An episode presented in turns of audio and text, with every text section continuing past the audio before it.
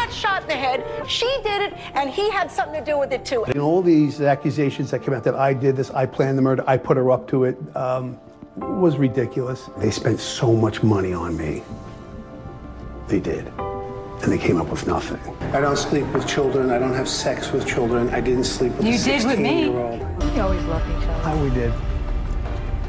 We did. Lights, camera, action. Joey loves that.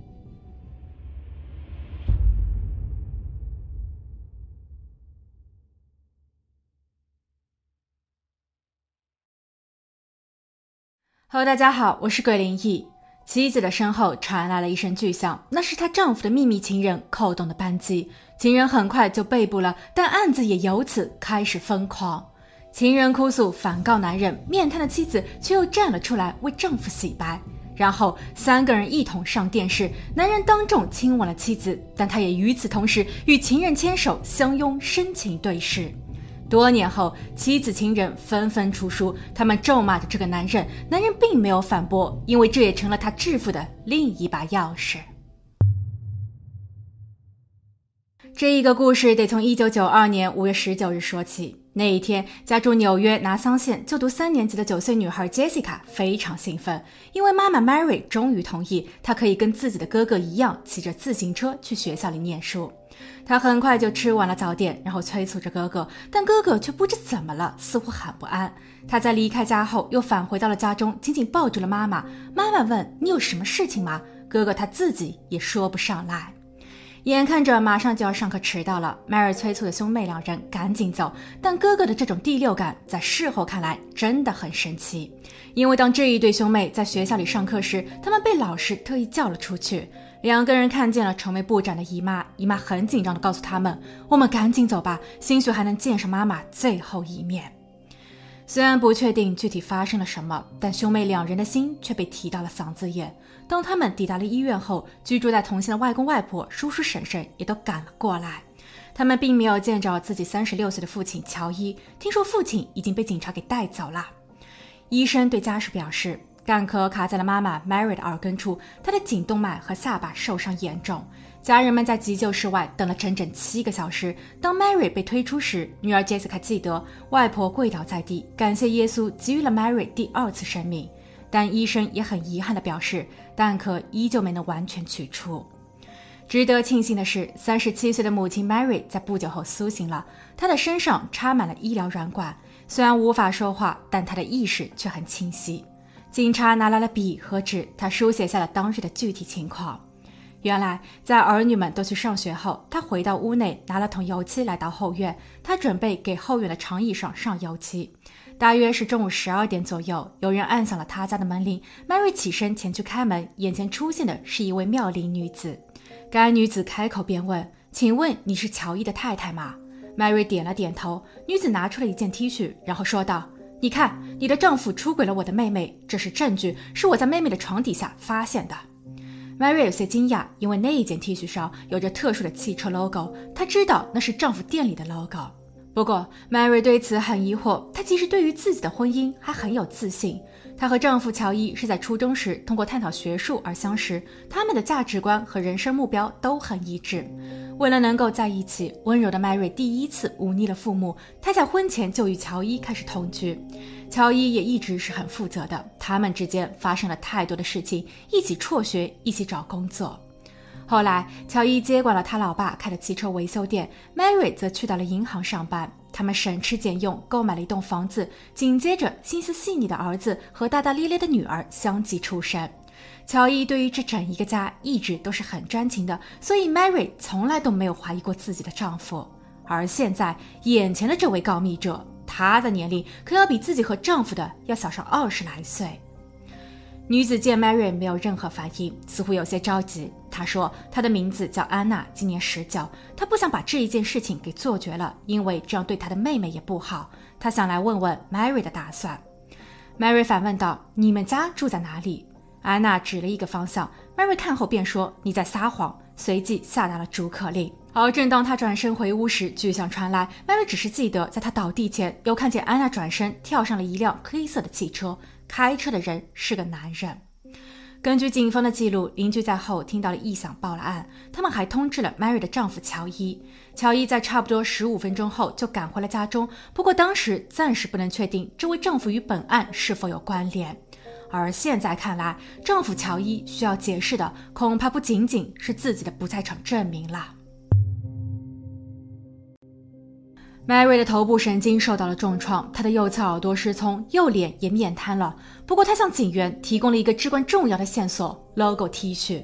警方立马返回到了警局，询问坐在审讯室里的丈夫乔伊。乔伊想了一下，然后说道：“这一款 T 恤是自己在前不久刚刚设计的，一来是想作为员工的工作服，二来是想把它们赠予客户作为商业推广。T 恤目前还没有批量生产，不过他有赠送过一件给到客户 E。”而 E 也确实有一个女儿，这一个女儿还曾委托自己保养他的汽车。警员追问：“你和 E 的女儿是不是好上了？”乔伊笑言：“这哪儿跟哪儿啊，自己对老婆那是忠心不二。况且去自家门口犯案的不是一个叫安娜的女子吗？”不过，当警员从数据库中调取了 E 女儿的照片后，病床上的 Mary 很快便指认此人正是当天行凶的安娜。警方透露，她的真实名字叫艾米。艾米一九七四年出生，事发时还未满十八。她是家中的独生女，父亲是犹太人，母亲是一位天主教教徒。她家的经济水平属于中产，父母在女儿的身上也很乐意花钱。即便艾米在校的成绩低于平均水平，但父母依旧很宠她。在事发的一年前，父母不但送给了她当时最为流行的传呼机，还送了她一辆汽车。可以说，艾米自小就是被娇生惯养的。根据 Mary 丈夫乔伊之前的供述，艾米的汽车基本上是一天一小修，三天一大修，不是反光镜被撞碎了，就是发生了刮蹭。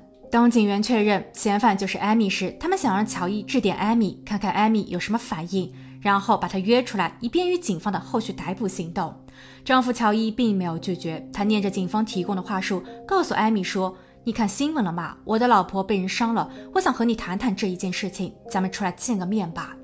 艾米并没有说什么，然后话筒中传出了她书写地址的声音。当艾米被捕后，他在警局干坐了十二个小时，他始终就只有一句话：我不是凶手。可当艾米的律师赶到后，艾米却又语出惊人来了句：乔伊出轨的对象就是我。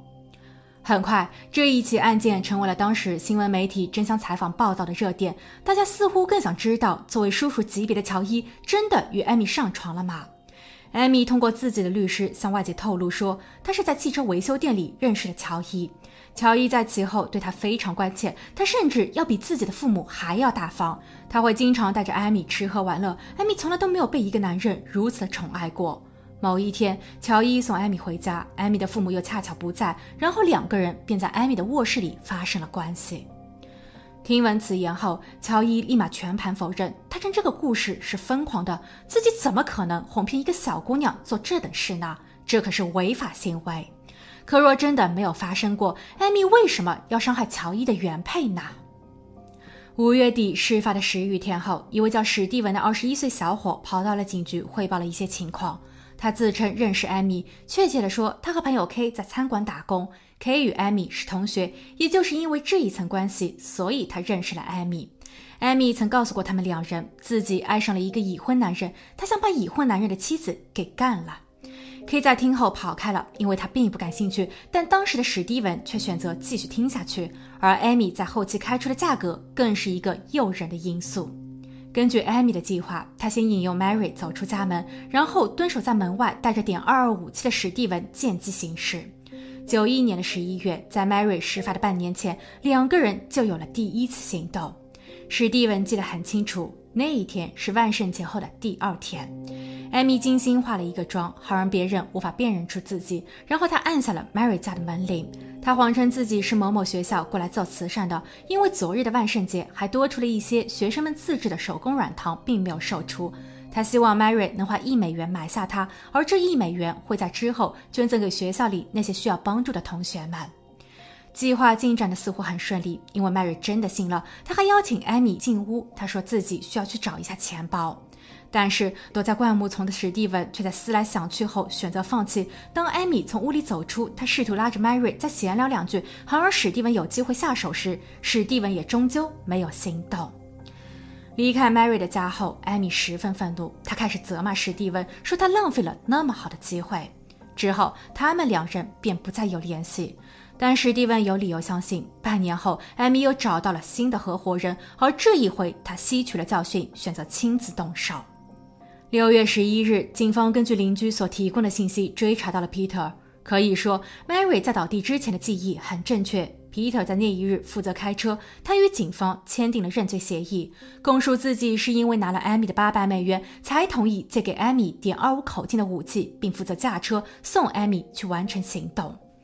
艾米在那一天谎称自己的身体不舒服，并从校医那儿得到了准假条。他坐上了 Peter 的汽车，两个人在开往 Mary 家前还特意拆除了车牌。只是他们的行迹仍是被路人发现，并在后期被举报了。皮特也因此需要入狱四个月。消息一出，Mary 和艾米都怒了。Mary 回忆起半年前艾米上门时的场景。其实，在艾米离开后，Mary 很快便发现了端倪，因为糖果的背面有没有撕掉的标签，所以这根本就不是什么学生的手工制品。没想到这个骗子会再来害她，而时至今日，她因为自己暗恋乔，又却得不到，所以开始诋毁。Mary 坚信自己的丈夫是清白的，艾米对此则开始抱怨起 Peter 的不牢靠。而在那一天，自己并非想要伤害 Mary，她在当时与 Mary 大吵了起来。艾米本想掏出工具吓唬吓唬 Mary，却不料走火了。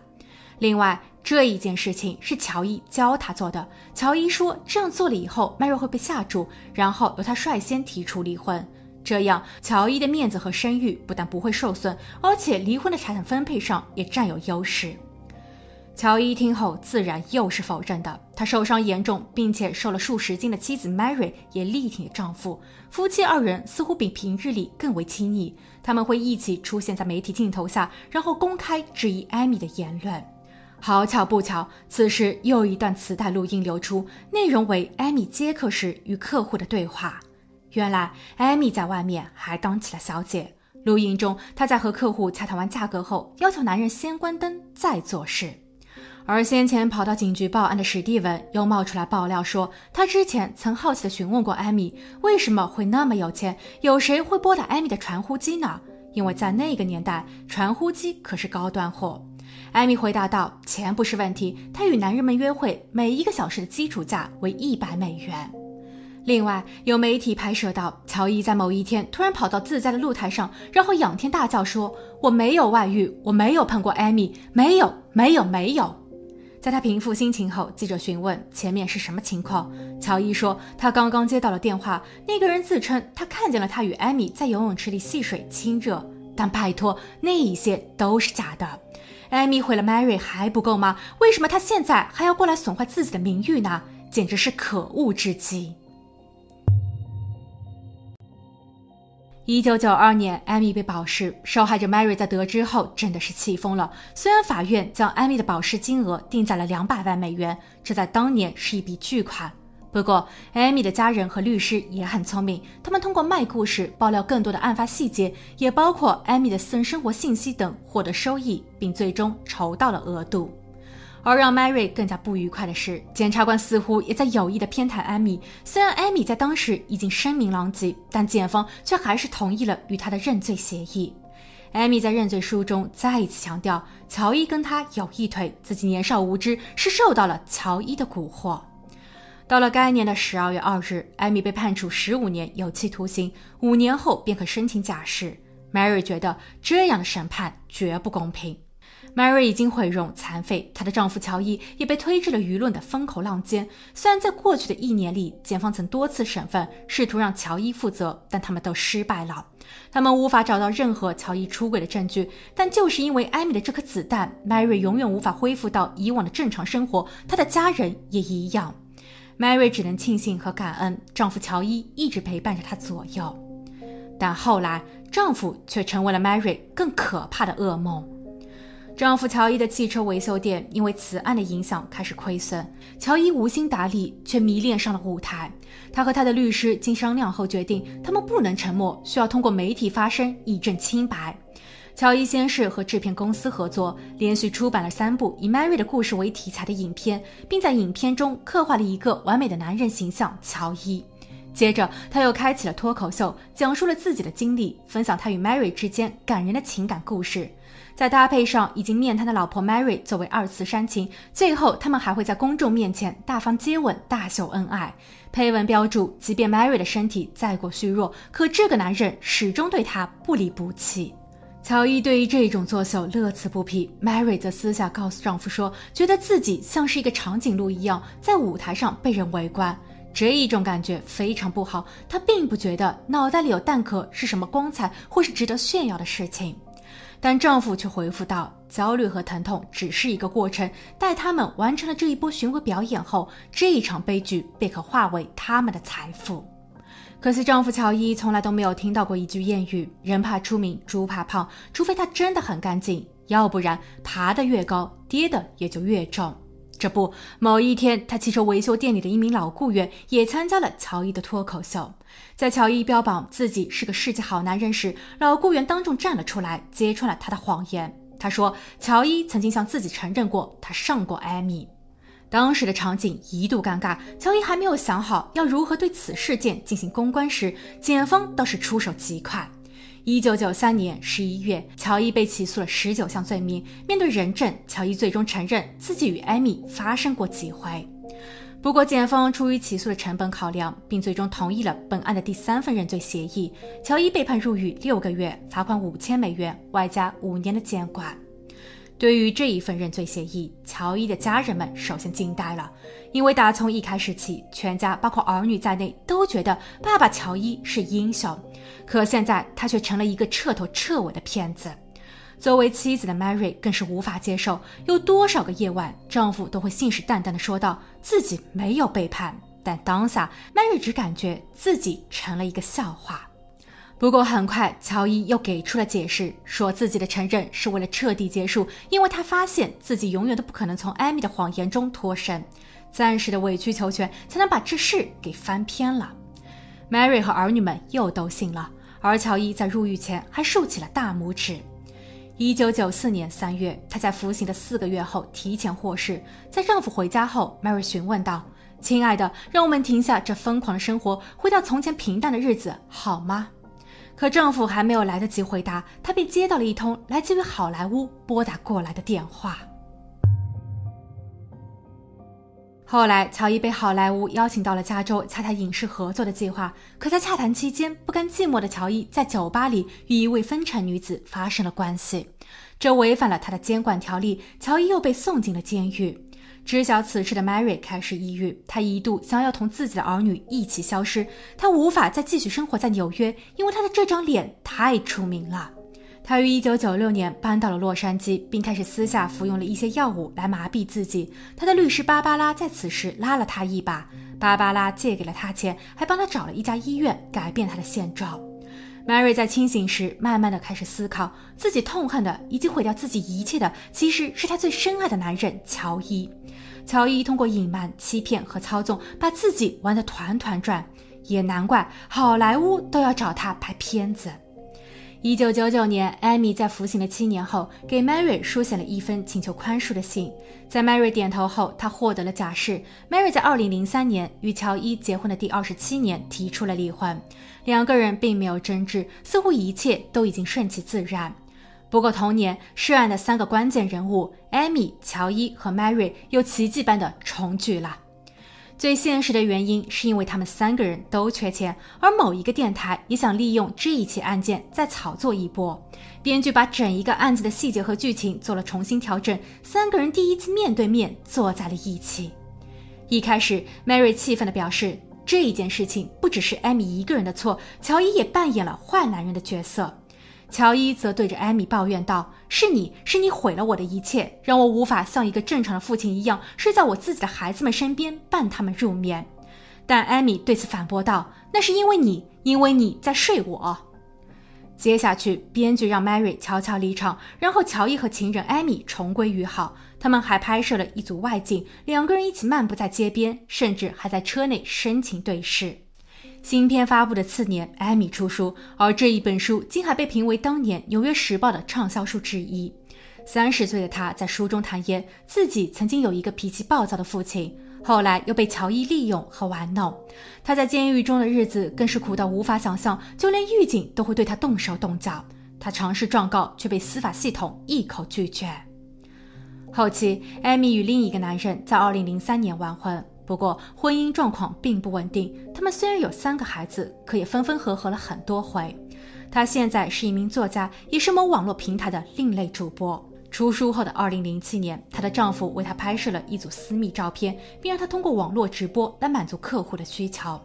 2009年时，她的一位男性客户表示：“亲爱的，把衣服穿回去吧，你太老了。”不过，直到2021年，艾米依旧活跃在线上，她还拍了很多短视频。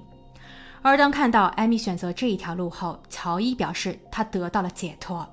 这一句话所要传达的思想，大家可以自行理解。乔伊在与原配 Mary 离婚的两年后，与克罗地亚的一位女子再婚，两个人至今仍是夫妻。不过，他们也曾因为艾米闹过矛盾。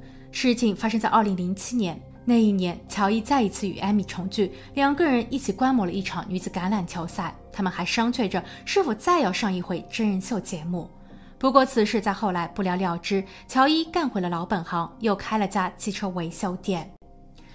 再来说一说 Mary 在艾米的第一次行动，也就是与史蒂文合作的那一回。史蒂文说他并没有动手，不过 Mary 在事后维修老房子时，在客厅的墙壁上发现了一个洞眼。史蒂文在后来在起诉了时效过期后，最终承认其实他开枪了，只是偏了而已。所以 Mary 从死神的手中逃出过两回，她本身就是个奇迹。二零零六年时，Mary 遇上了一位技术高超的医生，通过整形手术，尽可能的恢复到了事发前最自然的模样。她现在不会再因为止不住的口水而尴尬，也终于肯拿起镜子照自己了。二零零九年，他书写了一本自传，还成为了一名励志演说家。通过上述所发生的一切，告诉大家他学到了什么，留下来活着的意义又是什么。他承认是自己看错了乔伊，而乔伊有反社会性人格。二零一二年时，Mary 在拉斯维加斯嫁给了一位印刷店的经理。二零一八年时，她的第二任丈夫因为癌症而离世。